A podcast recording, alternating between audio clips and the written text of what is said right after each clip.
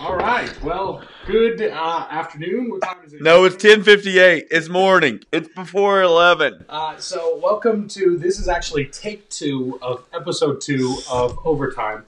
Uh, if you joined us on Tuesday, you might have noticed some technical difficulties we had. We still might be having some internet issues, but we're pretty sure we've got it figured out this time. So, uh, this is kind of round two where we are going to kind of go through those questions and then be able to post this on our, our uh, media channels um, so that you can watch this, you can listen to it, you can check out our podcast, and all the different things that are happening. So, thank you for joining us once again. If you're watching this live, uh, if you watch the first one, well, now you get a bonus content. Yeah. So the real reason we're doing a second one is because in the first one I said there are no dumb questions, only dumb people.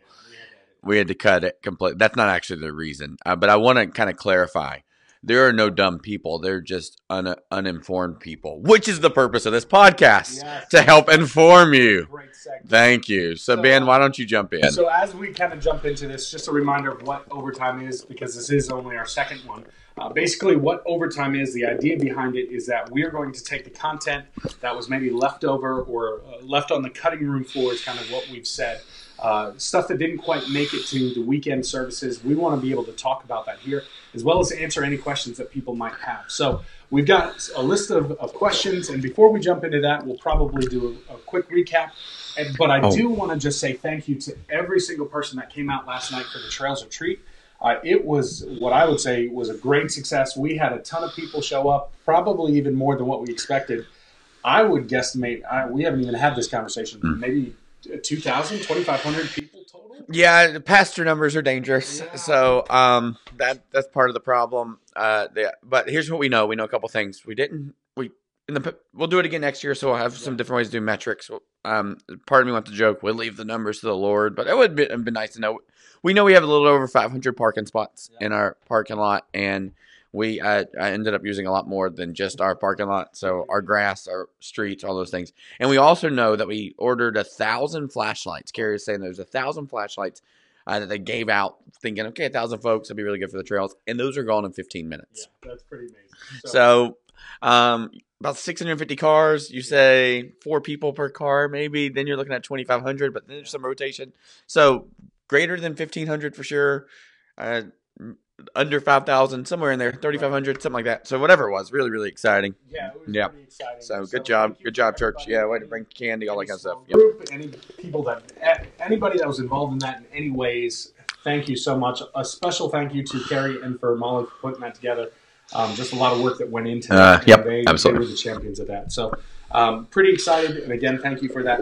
Another thing that we want to let you know about is that today, this morning, uh, the Bravely Honest podcast dropped. That's by Carrie Bierlein and then Megan Graff, our worship director, and our community our community connections director. Sorry, Carrie, I want to make sure I get the title right. Community Connections Director, correct. Yeah, so that is by them. It's kind of specifically for women. Not that men can't listen, but uh, it's specifically for women. So that actually came out today. So that will be releasing periodically. We'll let you know when those come out. So uh, be sure to check that one out today. You can find that at, clcfamily.church slash media. You can find that there. Uh, and then just one other reminder. We said this on Tuesday when we went live, but just want to make sure that this is on the record. We've changed kind of the, the search title for our our podcast. So if you go to either Apple um, Podcast, if you go to Spotify or uh, anywhere else, if you search clcfamily.church, you'll be able to find our podcast. So that information is found there. So we did change the name. What we recognized is that Christian Life Center, there was a hundred different Christian Life Centers. It was a little bit hard to find ours. So by changing it to clcfamily.church, it's easy to find our website as Yeah. well as it's easy to find our podcast, or at least that's the hope. So that is kind of all the, the review or the recap that we have. Yeah. What I would like to do is just kind of for you to kind of bring everybody up to speed on what we talked about this past Sunday and Saturday. So if it didn't look like I was listening to Ben as you were listening to Ben, it was because I wasn't listening to Ben as you're listening to Ben. Uh, yeah, I'm so sorry. Uh, it's because it's now Thursday, and I've already moved on to this week's message. So I'm like, oh man, what did we talk about this past week?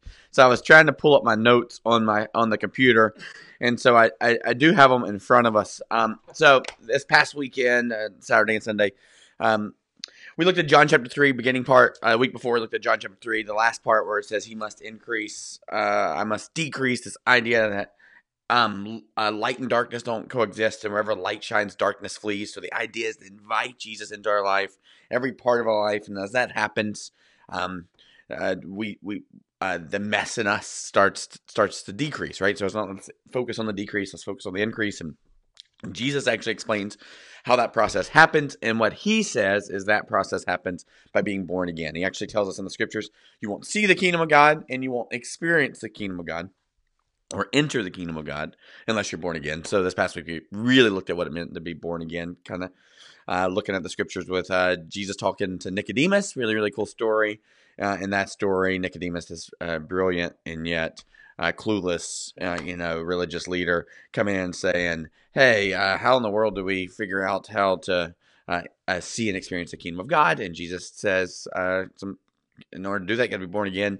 So we looked at okay what exactly does or how exactly does that work and then okay why does that happen and then okay what's actually happening so the the how is jesus does all the work right so he actually he saves us he gives us the faith to save he actually reaches out to us the why and the neat thing about this passage this really is where we get john 3.16 and jesus says for god so loved the world right so we understand the why God does this because He really loves us. So the how is Jesus does the work. Well, why does why is Jesus willing to do all the work? Because He loves us. And so what does He do? He gives us a gift just by the understanding a gift for god so gave the world right?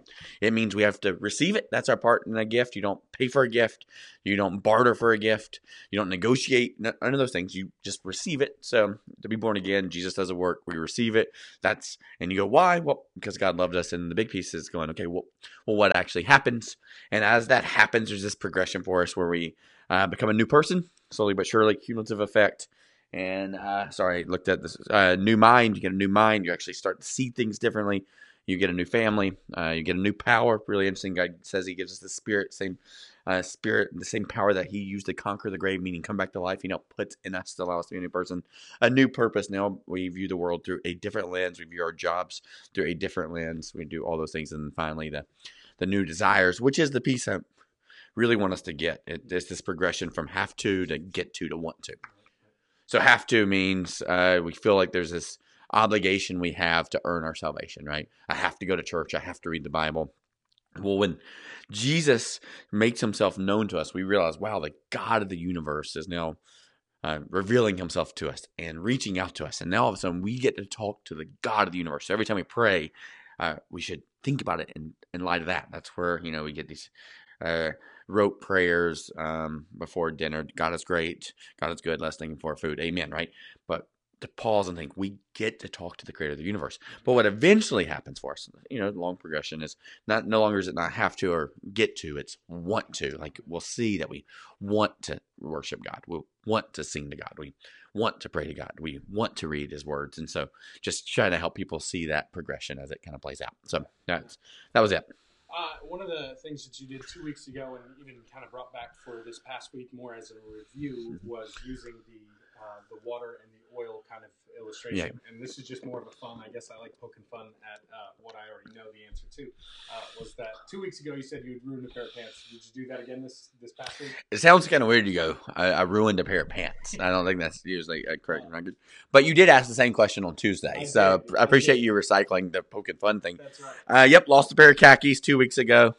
And then uh, I forgot to take the rag up uh, during one of the services on Sunday, and so I had these slimy hands, and I was like, I don't know what to do. And one of my problems when I teach is I touch my face because I, I have no idea why I do it, and so I, I was wiping all down my jeans. So I, I do think I lost a pair of jeans to the deal, but I love you guys, and you're worth it. Two times. So um, we can start a fund for your pets later. That's right. That's right. Yeah. Uh, so one of the things as we jump into the questions that I really appreciate and really love seeing is that while some of the questions that we have tie directly into the message, some of them are just kind of more general questions. And really, that's what this podcast is about. Not just about what happens on Sunday, but just a place and an opportunity for you to be able to ask questions to Josh yeah. or really staff members. Yeah. Maybe staff can kind of weigh in at different podcasts. Um, so we've got a couple of those uh, that tie directly into the message, great, great. some that don't. So let me just jump in. I, I tried to kind of pick some, some of the same order. This isn't completely, you know, spontaneous because we did this recording on Tuesday, but really it's not like we've practiced it since then. Oh, I've practiced. Oh, in front of the mirror. Oh man, I guess yeah. I'm just behind that. You are. Um, But let me just ask some of the questions. I tried to put them in in what seems like a good order. But uh, the first question that that we'll tackle tackle is this. It says, "How does forgiveness work?" I say that I've forgiven, but it keeps coming back. So, have I actually forgiven? Or um, so I say I've forgiven again and again. Clearly, I have not forgiven. And then it just says help. So, how would you answer that? One, good job. I actually think uh, there's so much um, neat stuff that happens when we make that statement at the end. Help. You know, I'd like Yeah. one. Thanks for inviting inviting us into this. I, I- I think really the the beginning of our relationship with Jesus uh, starts with that of us acknowledging that we need help, right? And so that that's pretty neat, I think. And two, forgiveness is very complicated.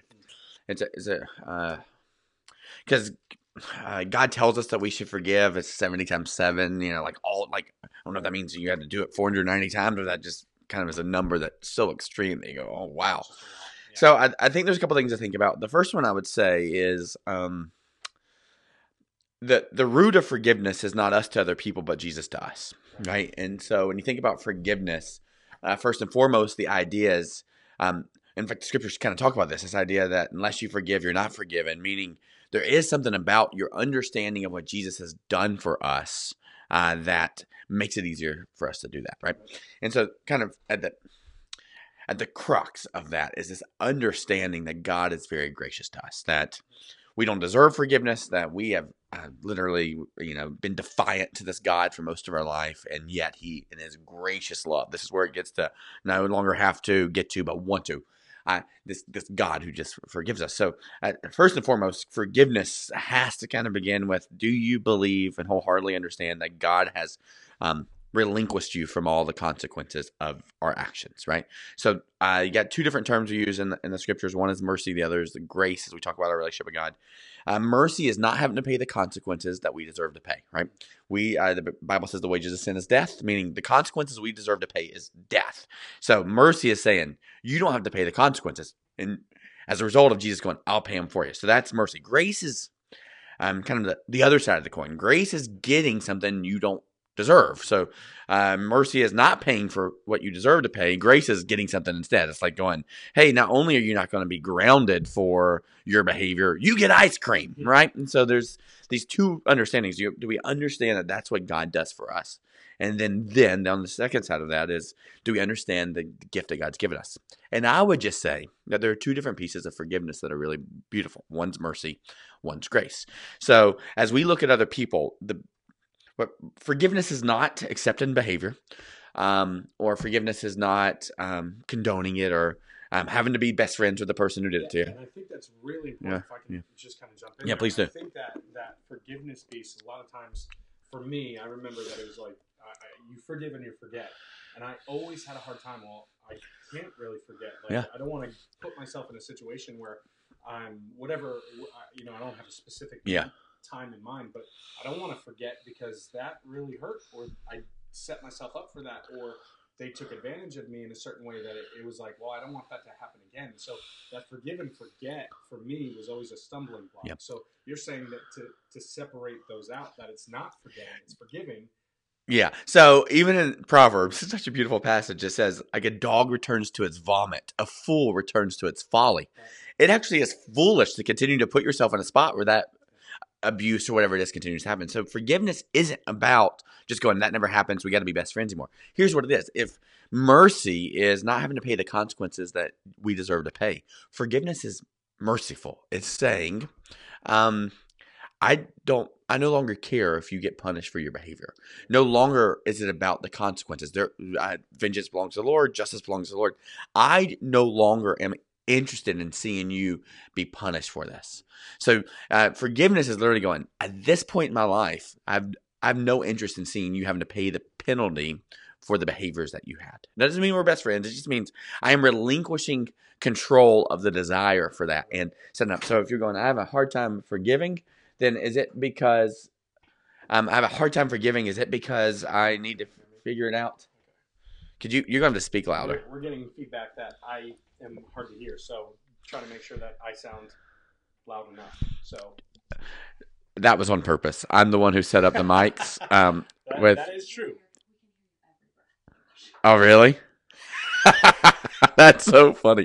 it's because I'm speaking so close to it. So anyway, um, so we're talking about forgiveness, and, and so in the forgiveness, it's uh, can you get to a point uh, that you no longer want them to be punished for their behavior? Now, that's the mercy piece. That's really beautiful.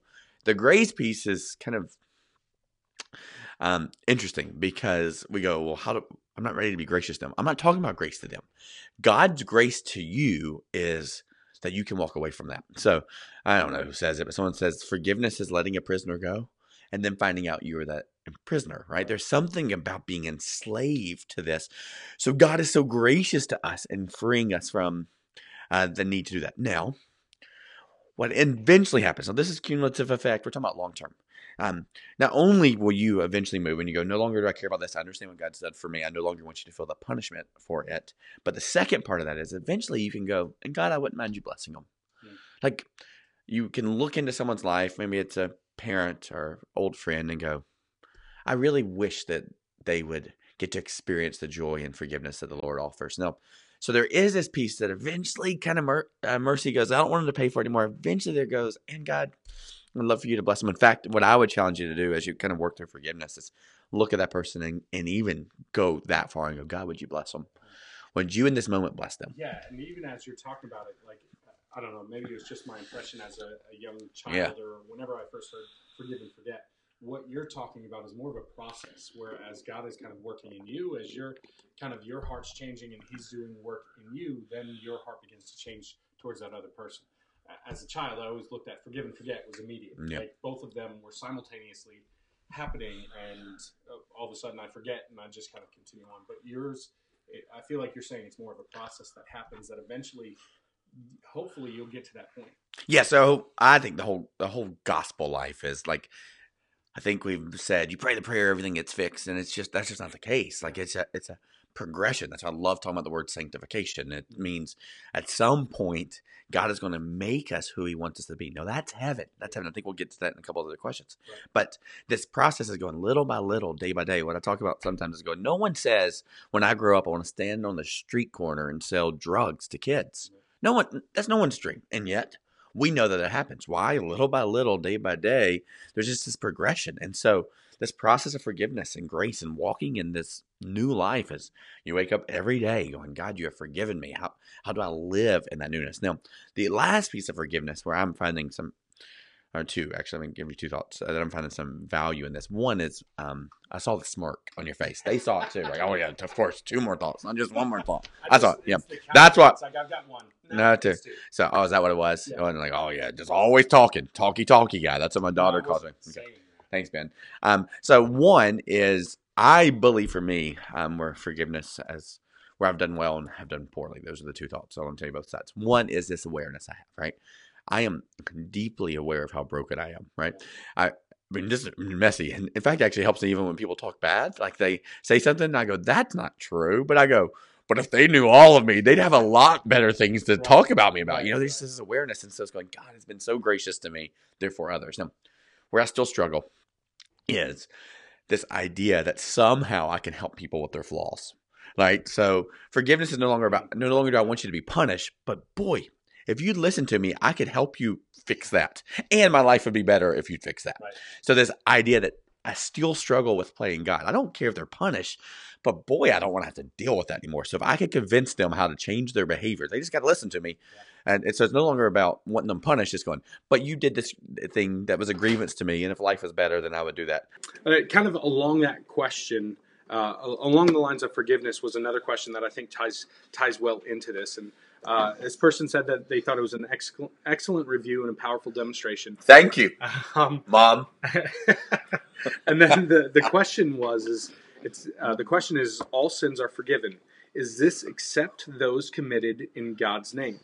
Uh, what's the true unforgivable sin? And what I, I believe that they're referring to is what uh, Math, uh, Matthew 12 and then Mark 3 kind of talk about this instance where uh, there's blaspheming of the Holy Yeah. Spirit. So I think that is kind of what they're asking, where Jesus said that that was the unforgivable sin. So, like, it, talk about the unforgivable sin or how we talk about forgiveness and our lives being forgiven by Christ, yet here's this kind of contradiction. Yeah. It seems like that there's an unforgivable sin. Yeah, so two thoughts real quick there. Let me just clear up the one that it's not. It's not suicide. You know, a lot of people want to dangle that one. I understand it. It Yeah. feels some control in that, got some fear. Don't want that to happen to someone. So, boy, let's figure out how to help them uh, not do that. Um, and that kind of results of, well, if you're sinning when you die, then does that mean that you're going to, to hell? And well, other problem with that is if you run off a cliff, you know, as you're driving and your last words are not praise Jesus, Right. then I'm, I'm in the middle of you know those things, and therefore this result uh, of you know, being disconnected to God for all eternity. Is that what God means here? That something that first of all, suicide is someone in their their- their deepest pain and weakness, and a place that I'd say mental illness, not in a uh, not in a stigma. We all got it. We all have these issues with our brain, and so to be in that deep dark spot, I, I, I, I don't believe at all that's what the scripture is saying. And so, um, what we do understand is if it's always about we have to have forgiveness of every single thing every single time, or we stand, uh, you know, in wrong standing with God. It's just different than what Jesus says on the cross. Father, forgive them; they don't know what they're doing. Right. So his his uh, it's a once and for all. Just as Adam got us into this, that's what the scriptures say in Romans. Jesus gets us out of it. So as long as we receive that gift, that's just kind of the confidence we get to walk in from this point forward. Now, um, so when you think about very specifically, what does it mean to blaspheme the Holy Spirit?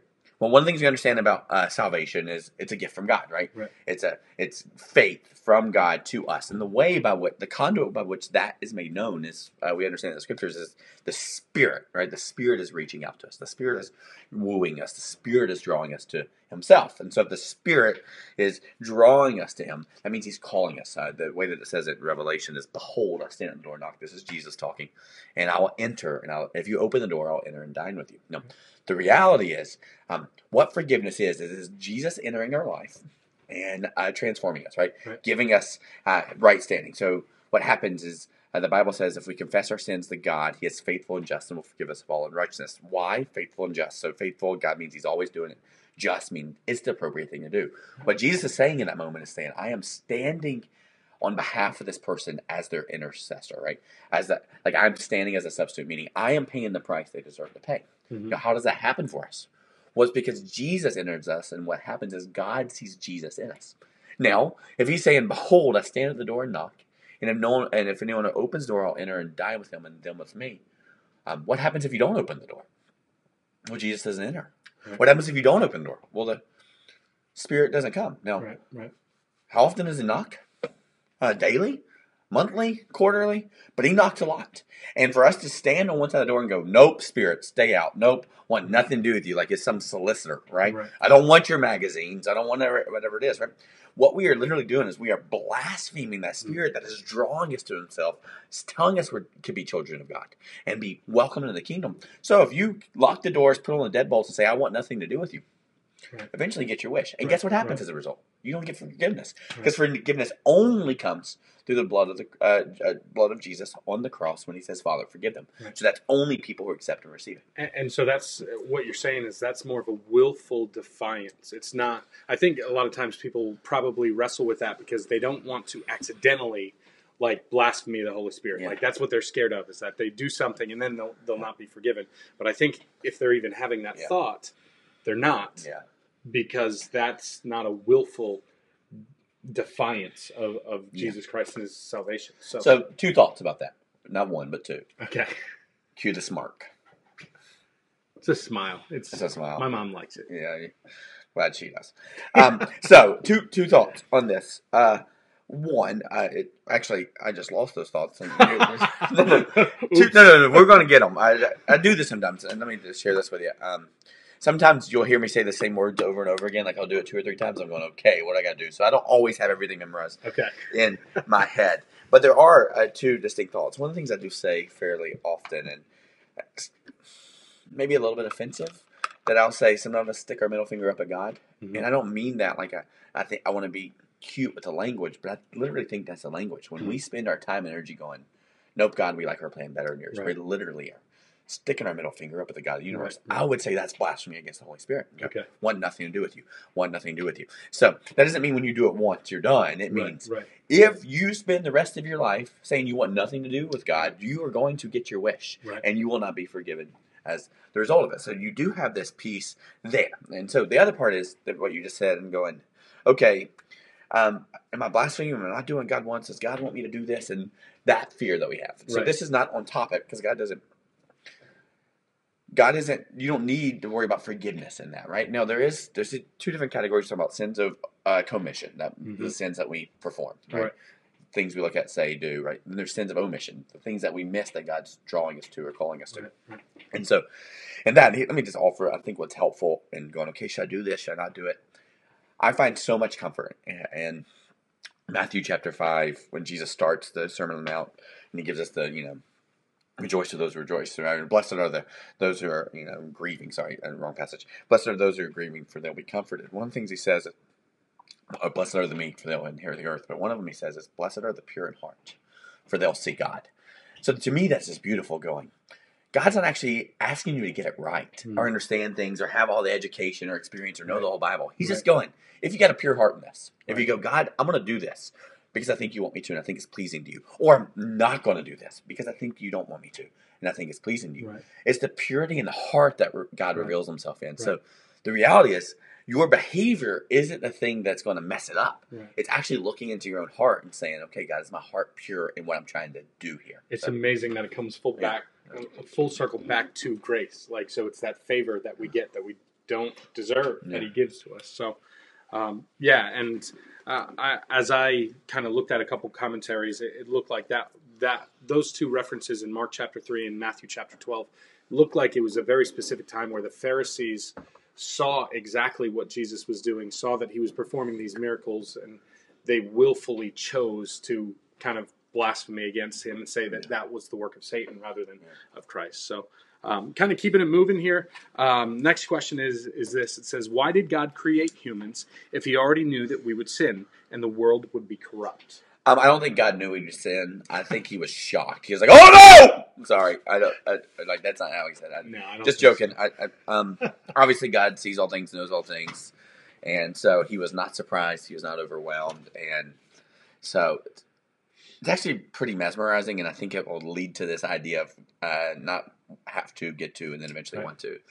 So, um, when we understand the scriptures that God exists in uh, three distinct persons, persons is the wrong language, but I don't know else say you don't say three deities because you're like, okay, no, we have the, you know, we have this, you know, this polytheistic worldview. There's one God exists in three different parts. Persons, the language that's used a lot of times, same way that uh, H2O is exists in ice Right. uh, and liquid form water, and then you know, um, you know, it's vapor form or whatever it is, gas form and steam, and so we know that's all the same and yet different depending on how it plays out. So I'd say, yep, that's how the we understand that the, the Godhead, uh, God the Father, God the Son, and God the Holy Spirit just existed long before He did. And what we understand about their existence is they had they were in perfect community. Everything is perfect for them, right? They didn't need food; like they were completely Right. sustainable. They had perfect community and perfect love. In fact, not only did they have perfect community and perfect love, they had infinite community and infinite love. Meaning they had immeasurable excess. Like they hmm. more. And so you go, what do you do with the excess? Well, you drop it off at Goodwill. You do it something with it.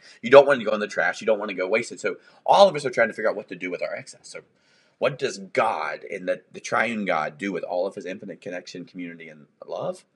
He creates Huh. subjects Yeah. uh, to receive it all, which happens to be us. So, in one sense, he creates humans because he can just pour out his love and grace and compassion every single day. Pour out his forgiveness, pour out all those things every single day. It's just available to us. But that's just one piece of it. There's a, there's another piece I think is also pretty important, and and that is how we kind of think about why you have kids, why why we decide to have kids. It's not because I think life's easier, not Right. because I think it'd be less stressful. In fact, I walked into this knowing it was going to cost us money, and cost us time, and cost us stress and heartache, right? And so I knew that my kids would be corrupt, right? Because they got my DNA. Well, two of them did, right? So they got those genetics in the deal, and some just know that. You look at all human history, and you just know that's the case. And you know that and with kids, the days are long, but the years are short, and so you got all this stuff. And so I go back and go, why did we decide to have kids? Well, we were looking at other people and watching them have kids, and one night we thought this will complete us. We just saw the beauty of love and Right. seeing these kiddos be raised into adults and spend our lives being friends with these folks and having community. We had this love that we wanted to share. So as we look at the God of the universe, he imagine looks at us and goes, Okay, there's a couple things I have infinite community, infinite connection, infinite love. Someone needs to receive that. And guess what else he has? Infinite glory. Right. someone else should look at this and notice it, right? That's Yeah. where I'd argue when you look at the universe. Uh, is it about aliens out there? No. Why is it so big and vast then? Because God has infinite glory. Right. And so it makes sense that there would be someone who could worship Yeah, and marvel. celebrate that. Yeah. that's exactly right. That word awesome, right? Yeah. Like that's the deal. So, of course, God creates people to receive that and experience it and to worship Him. And first and foremost, He does it because He actually wants to be connected in relationship with us. So, in the beginning, you see that, and you see all the work of the Mhm. Scriptures or Jesus coming back to to to to redeem that. And it makes zero sense to me that the God of the universe would allow me close to Him, right? Yeah. you know, there's a lot of questions of why, well, you know, how in the world can a loving God send people to hell? First of all, He does it. People choose Right. the blaspheme the Spirit, right? But I don't have that problem anymore. It's more the how could this perfect God want anything to do with me? Yeah. And so as I as I think about that, I go, yeah, yeah, yeah.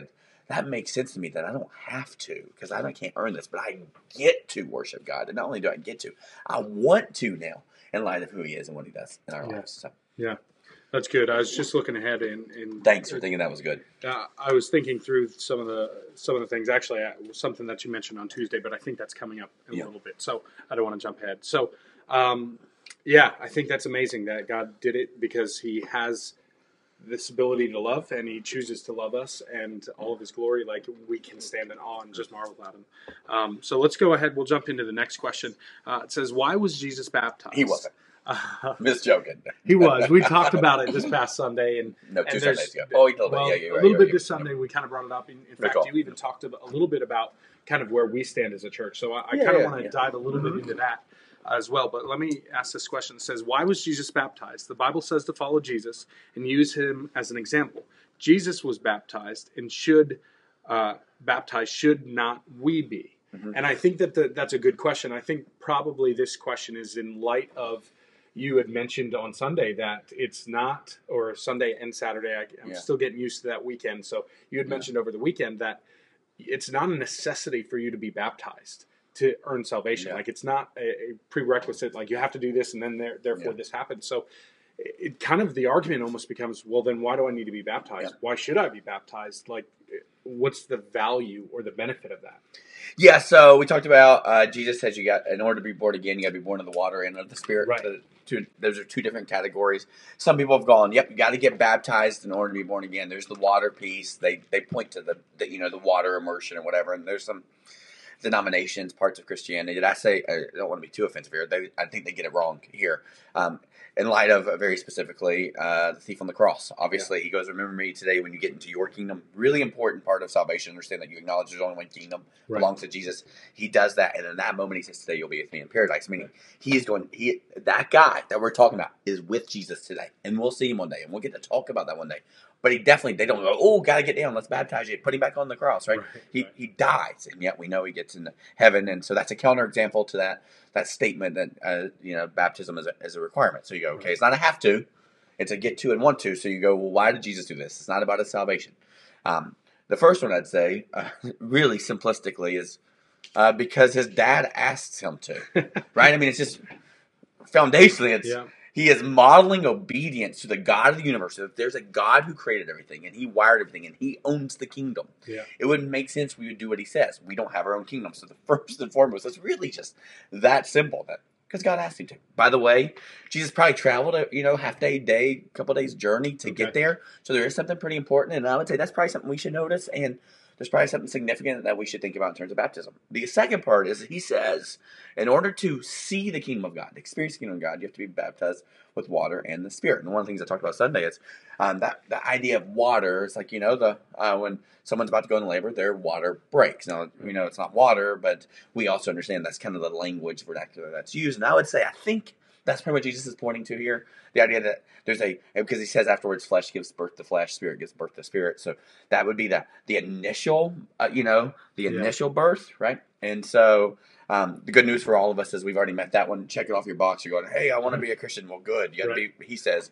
got to be born of the water first. Okay, and then what he says, the born again piece is to be born of the Spirit. Remember, Right. the Spirit reaches out to us. That's what we don't want to blaspheme against. It dr- draws us to itself. It invites us in, and so it's really interesting if Jesus is going, okay, my goal is to help them identify with me, right? We talk about all the time Pastor Jeff used to talk about it. Miss Megan shared a couple weeks ago. Philip Yancey shares about the Jesus I never knew. This idea that uh, kind of the illustration is uh, owner of fish are looking into a fish tank, feeding them, taking care of it, and going to their own aquarium and going, these fish never say thank you. Mm-hmm. They don't even think I'm good. Every time they see me, they see this shadow and they go hide in, you know, in the, the lower parts. And so this guy goes, how in the world do I communicate to these fish that I love them? I mean, I clean their cage or clean their aquarium, take care of them, make sure it's the right amount of food, not too much where they die, make sure I put the right kind of fish in there so they don't kill each other, like all the things that are necessary. How in the world do I help these fish know? Because every time I show up, they don't say thank you, they don't understand it, they think I'm the bad guy, right? And his conclusion was the only way by which he could um, help them know that would be to actually become a fish and you know speak fishanese, whatever it is, and swim amongst them, right? That that understanding, and so Jesus because we look out and go, is there really a God who loves us? How in the world does take care of even like photosynthesis? Wow, you can breathe, everything's you know aerated, all those things, right? How does all that happen? Jesus literally puts on human flesh. Hmm and steps down here and speaks our language. And so what we see there is he's modeling what it's like, like to be, a, you know, a, a human. He's yeah. having those experiences. He's born as a baby, which is just nuts, right? So he's born in that way and he has all the experiences. In Hebrews it says, we have a great high priest who intercedes for us, but he understands what we're going through. So you see all that happen. And so it's so crazy to me is, so he's going to go, let me show you all the stuff that's, that's going to happen for us. You got to be born of water right. and the spirit. Now here's what's crazy we all go. We've already had the first one. All of us, all human history, we've all had the first one. We want everybody to have the second one, right? right? And we believe Jesus wants everybody to have the second one and receive that that gift of the Spirit, right? Now Jesus does it backwards. He was initially born in the Spirit, right? So he's already checked one of the boxes too. But in order for salvation to come to us, guess what he's got to do? He's got to step in and be born in the water. And I'm talking about be born as a baby, but also model what that mm. looks like. And so he uses this beautiful illustration to declare what it's like to have the old person die. Right. But I was just listening to Kanye West. Uh, he's on an His airplane. Album, yeah, yeah, listen to that. And he's on, he's on a plane, and James Corden is interviewing him. He's going, "How? Why do people believe you? Like, shouldn't they be skeptical?" And he goes, "Don't weren't you asleep? And didn't you wake up today?" And they're like, and he was like, "Yeah." And he's like, well, "Those are two different states. Hmm. You were asleep, and then you woke up." And he says, "I was dead." Hmm and now I'm alive. like I was asleep, I was walking dead, and now I'm alive.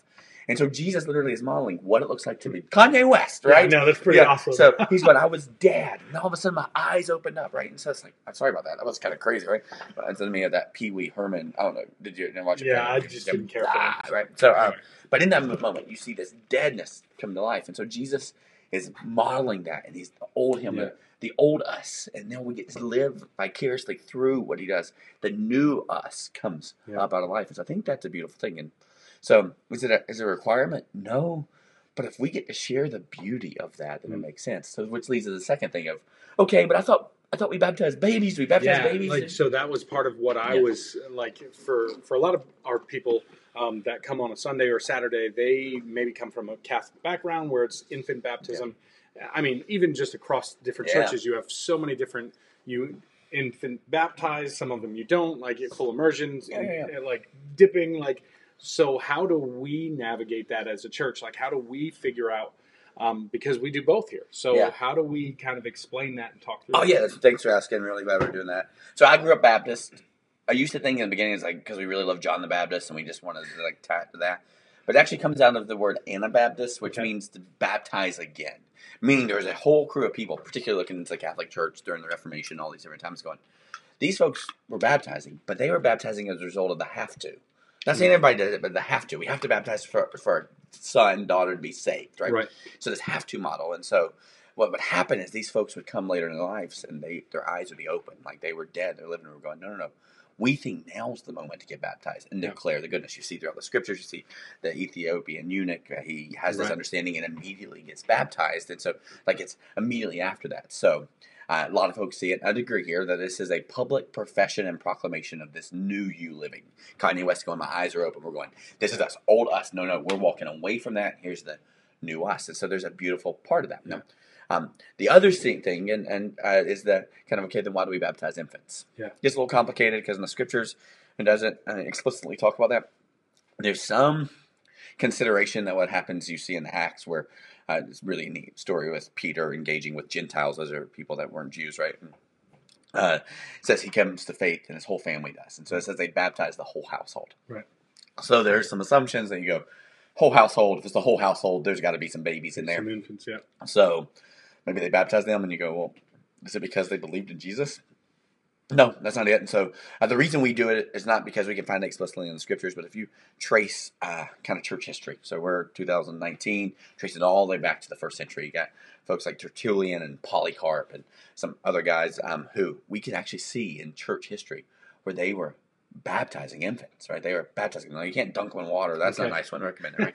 um, but they were baptizing infants. So throughout our church history, these. Now, by the way, Polycarp, he um, he was a disciple of. He was like mentored by John the Beloved, so Okay. writer of you know Yeah, Gospel John, First, Second, Third yeah, John, yeah, yeah. Revelation. So you go, okay, this guy who walked with Jesus. By the way, sorry, that was uh, Sorry. he, he he walked with Jesus, and so this guy is doing that in the first century. Then there's something probably to Hmm. perk your eyes up and go, oh, this is probably something to pay attention to. And so as a result, in church history, that's just been a something that's done, and I think it's actually pretty beautiful because there's two different baptisms: baptism of baby, baptism of adult, or you know, teenager, kid, whatever. Um, where one is saying uh, in covenant, that's kind of the thought that God does all the saving. Yeah.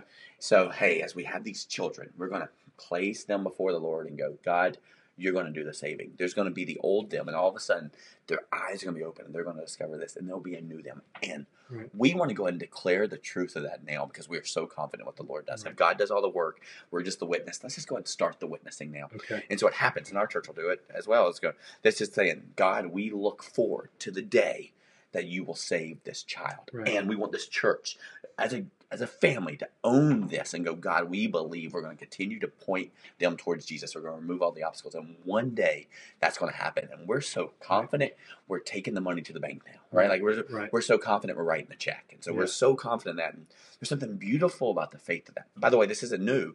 The whole Old Testament, for those who really got this, you got people like Elijah and Daniel. What they were looking forward to was the day Isaiah that were they're looking forward to the day that God was going to was Right. going to cash the check, right? Right. They, so they're looking for. They're not going. Our sacrifices don't save us, but we're looking for the day that there will be a Savior, Jesus, who saves us. So we're kind of doing the same thing. Yeah. And uh, the infant baptism is looking forward to the day that Jesus will do it. No, the other side is um, the the adult baptism, the immersion that we do now as a, as the model. Um, it really is us declaring this is the day. Yeah. This is the day. So one is giving God credit in advance and pointing towards Jesus as the hero. The other is giving someone an opportunity to make that declaration themselves. So we have people who, who do the infant baptism. Right. Great. You know, my family, uh, yeah, some of that's because we started in a in a Baptist movement. Uh, we, Okay. we what we did was we dedicated Yeah. our kids. We go, we want to dedicate our children to the Lord. We understand we're stewards. Yeah. As a church, we're going to do It's- that. Yeah. I, I'm even. This might be a little bit of Yeah. a stretch, but I'm even kind of thinking through the confirmation. So, uh, Catholic Church, even Methodist Church, uh, and Presbyterian churches, for the most part, do they'll do a baptism, but then there's also some type of a confirmation. I feel like dedication and baptism, like when you do it differently, it's kind of the same thing, That's but right. in, Yeah. in a different order. Like Yeah. it's just where the baptism actually. So we're baptism post confirmation as Right. uh, opposed to pre confirmation. right, Which does probably lead to the question of, okay, does that mean I should get baptized again if I was baptized as an infant or not? Yeah. go, blessed are the pure in heart. Yeah. For they'll see God. So I don't know. Ask the Lord. Like, if you go, I'd actually like to declare this. My parents didn't get this. I didn't get this. And I would Right. love to model this and go, what that was, I didn't know what that was, but it was the beginning of something that I had no idea what it is. And so now I would like to personally declare the goodness of Right. God in that. Up to you. it's Uh, not a have yeah, to; that- it's a get to. And maybe and Yeah. if it gets to one two, I'd go. Yeah. Yep, email Yeah. us, particularly Gary, Gary at That's right. clcfamily.church. Be happy to work through that with you, and we would be thrilled to celebrate with you on a Sunday mor- morning. Usually on the second Sunday of the month. Is that right? Yeah, second, second weekend of the month. Um, we uh, do baby dedications and baptism. So you know, a couple. third? Oh man, I'm confused. I think it's. I believe it's second. Yeah. All right, we'll go with that. Yeah, yeah. So he's probably right. Um, uh, so thank you for kind of handling that. I, I, just as we've talked about, a lot of churches will do one or the other. Usually, they don't do infant and adult immersion. So we're in a little bit of a different place where we're seeing that God's at work in both of those. Whether that would be, you know, as an infant or as an adult in a full immersion. And yeah, yeah so we have some resources on that, particularly yeah. like a couple page document, very readable, yeah. um, not too academic. Um, that Gary can make available if you're interested. go, hey, I'd like to actually read a little bit more about this. Interested in what we should do. Don't know what to do with our kids. We got a new baby. Do we baptize or not? Uh, let let us know, Gary at clcfamily.church or just overtime at clcfamily.church. Right. Either one, we'll get that get uh, get back to you and give you some information. Well, so, we've got uh, 15 minutes. We're 15 minutes. We're doing well on time. I've got one more official question, and then uh, we'll see whatever happens. I can do magic tricks. uh, maybe let's hold that off for now because I've seen your magic. Okay. Anyway, uh, here's a question. It says Jesus said that no one can enter heaven unless they're born again. Does this mean that Jesus was born again? If so, why did he need to be born again if he lived a sinless life? See, that's where I messed it up because the baptism piece helps that. Yeah. Why was, was he born again? Well, he was born twice, yeah. just like we were born twice. We just we just went in the wrong order, right? And so I used to think about for Adam, it's so complicated because he only he only got one birth, right? I mean, he just shows up as a full man and everything's perfect. I'm here. Him. Yeah, and so and then you know life happens for him and it gets a mess, and then God creates this plan by which He's going to redeem him, and then gives him this spiritual new birth. And so um, does Jesus have to be born again? Well, the, interesting thing is Jesus is the model, right? So he's, uh, you know, you can use the word archetype, archetype, whatever you say, but Jesus is the new Adam. So kind of the picture is just as one man, Adam, Romans 5 talks about this, got us all into this mess. Another man, Jesus, gets us out of it. And not only does he get us out of it, he gets us into that's the, that's the thing that's mercy gets us out of it but he gets us into the kingdom living right and so um, was it necessary for jesus to be born again absolutely because he's got to come and be um, the um, the one by which who pays all the price for that stuff. Right. So does it save him? He's always in right standing with God. Right, right. It's not his issue. It's that we're not in right standing with God. So it's going okay.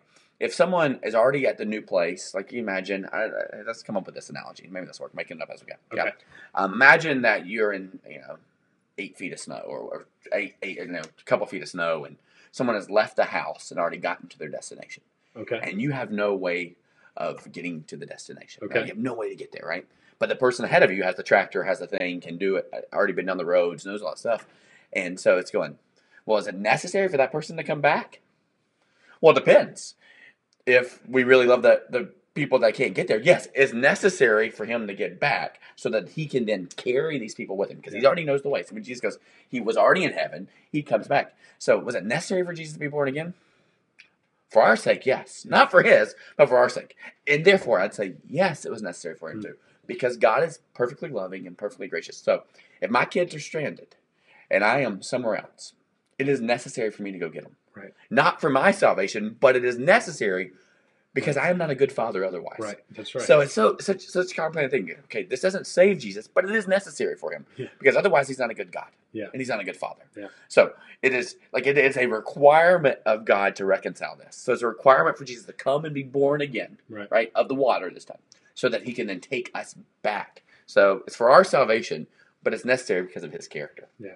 I don't know if that makes any sense. I, yeah, no, I feel like that's a it's a great question. It's mm, yeah, it's something to wrestle through. Like, yeah, I don't know if it's true or like, yeah. yeah. So I think that that's good job. Way to ask so, some questions. Well, I, that's technically all the official questions that we have. I feel like I wrote down a few yeah. more more fillers if we need them. But um, before I ask, I think I do want to ask the the one where did Nicodemus end up? Oh, but is there anything else that you want to uh, you know, anything else that was left out on Sunday or Saturday that you didn't get a chance to share that you wanted to kind of bring up here? Yeah, so I really don't want to talk about the Nicodemus thing, but yes, yeah, so I think um, that's why I love this overtime podcast. One of the big dilemmas is how much do we review, catch you up to speed. Right. Want us to imagine that there are new people here every week. So if you're listening to this, we've ever been on Sunday, we're not going to leave you behind on, on Saturday or Sunday. We'll make sure to do that. And so, um, so you get to the review, and then you kind of work through the scriptures, and then there's some ahas at the end, and if I would have had more time, I, I, probably would have spent more time on that last piece of the kind of the um, the the idea that we get new desires, mm-hmm. like something changes for us. So. Yeah. Um, want to talk briefly with you about what that looks like in terms of the Christian term sanctification. Because part of our concern is, okay, if I'm a Christian, then why isn't my life all cleaned up? Right. And we think right. we might not be Christians because our life's not all cleaned up. Mine isn't either. But I'm better than I was before. And so let me give you some kind of understanding of that. So the first one you're going to hear more about over and over again. Does have to, get to, want to. Mm-hmm. Just feel like the Lord placed it on me a couple weeks ago, not like He spoke it to me, just in my gut. Never thought about. it, haven't found anywhere, but I'm going. That just explains this, particularly for the religious folks. You have to. No, you don't. You don't have to. In fact, the thought that you have to perform certain in a certain way to make God happy with you, that you have to do those things, is completely the anti-gospel, right? Like it is not about your performance. But eventually, it gets to the place where you get to. You see God in all of His love and His grace, and the fact that He came back for you. It makes sense. You get in this car, right? You get to get in this car and go where you're supposed to go. So you have to get to. And then the beautiful piece of this is eventually, eventually, I promise, you'll want to. Now, I'm not all there, but I'm getting there. So that's kind of the progression. And so there's two uh, ways by which I think it's important for you to understand if you're going, I think I'm a Christian, I think I'm walking the Lord, but man, there's so much wrong. One thing I'll say is, you know, I'm, I'm 38, became a Christian at seven. Uh, so that was fire insurance. Don't want to go to hell. Right. 13, 14, I actually decided I would be pure till marriage, like big, huge thing in terms yeah. of hormones. Going, I want to really please the Lord, and that was kind of the second one. And then um, as an adult, married, uh, you know, trying to work through all this stuff, kind of this big moment where I'm going, no, no, it's all about Jesus. Mm-hmm. I want to walk with Him. I want to know Him. I get to do this, right? And so that was a pretty big one. From that point, so 17, 18 years, I feel like I've I've grown a lot in my faith, right? A whole bunch of my faith. And yet, what's so weird is the closer I get to Jesus, the the more aware I am of how far I still have to go. Yeah.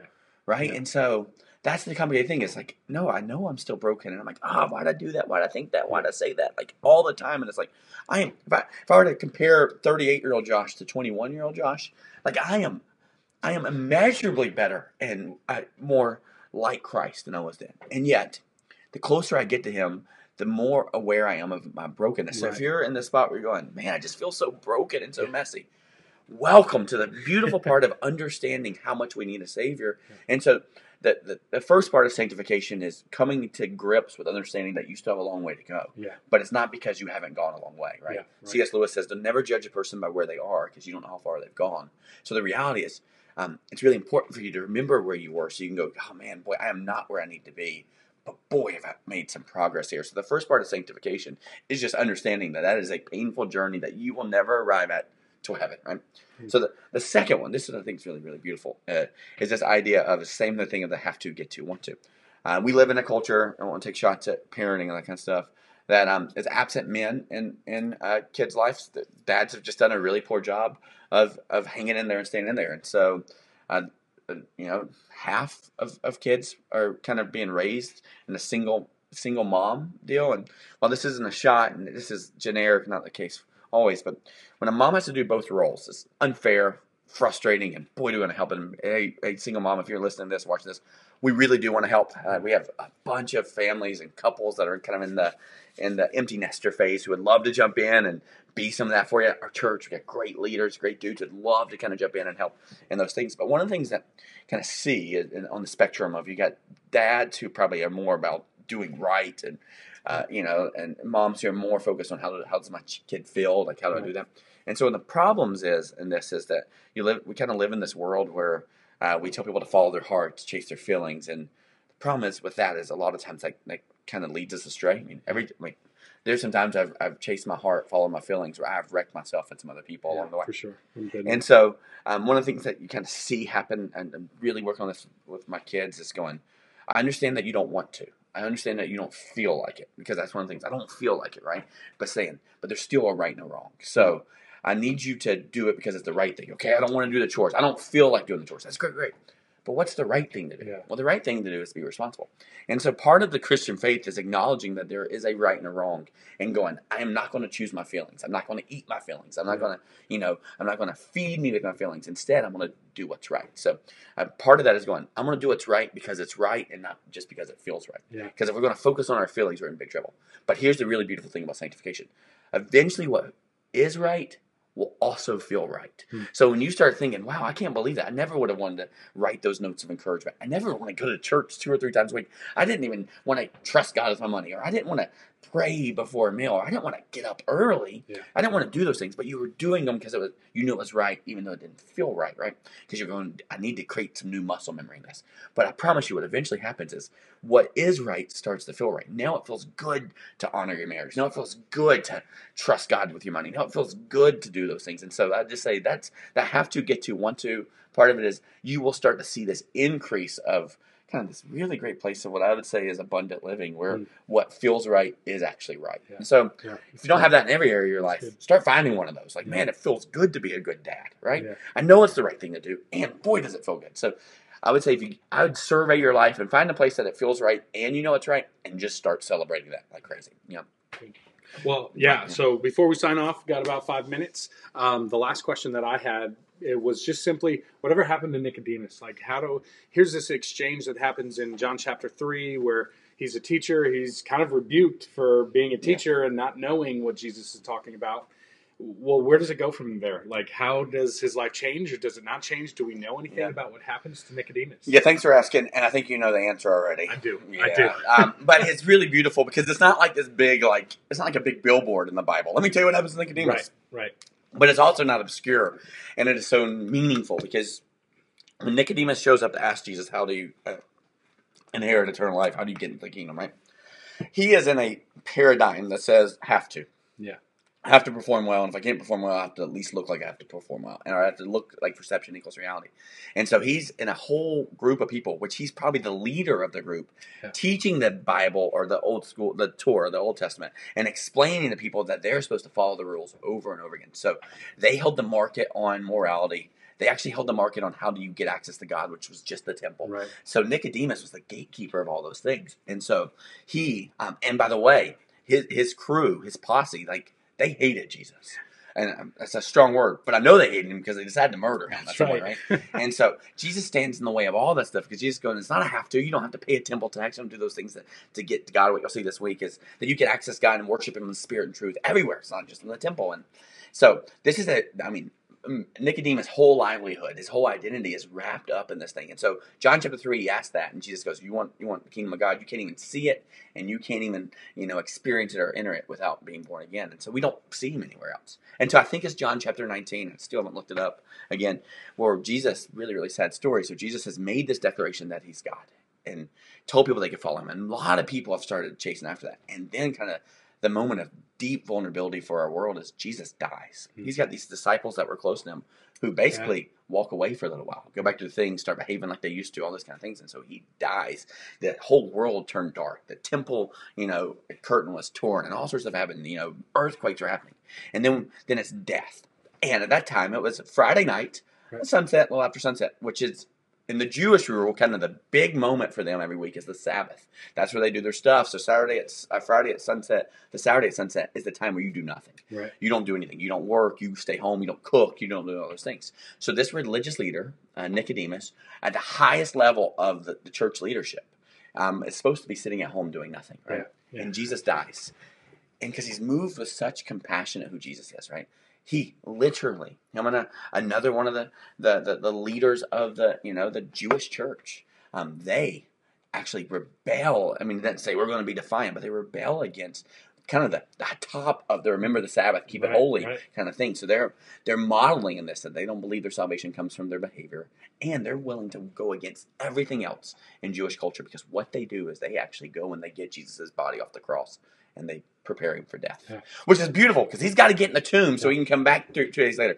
But they actually handle his Yeah. dead body. Which again, that would be breaking more of their law. That's what right. Can't touch dead people. Can't That's touch bloody people. Can't do all that kind of Yeah. stuff. And so it is the. I mean, it literally is a complete 180 that happens in whatever that is, 18 months, two years, one year.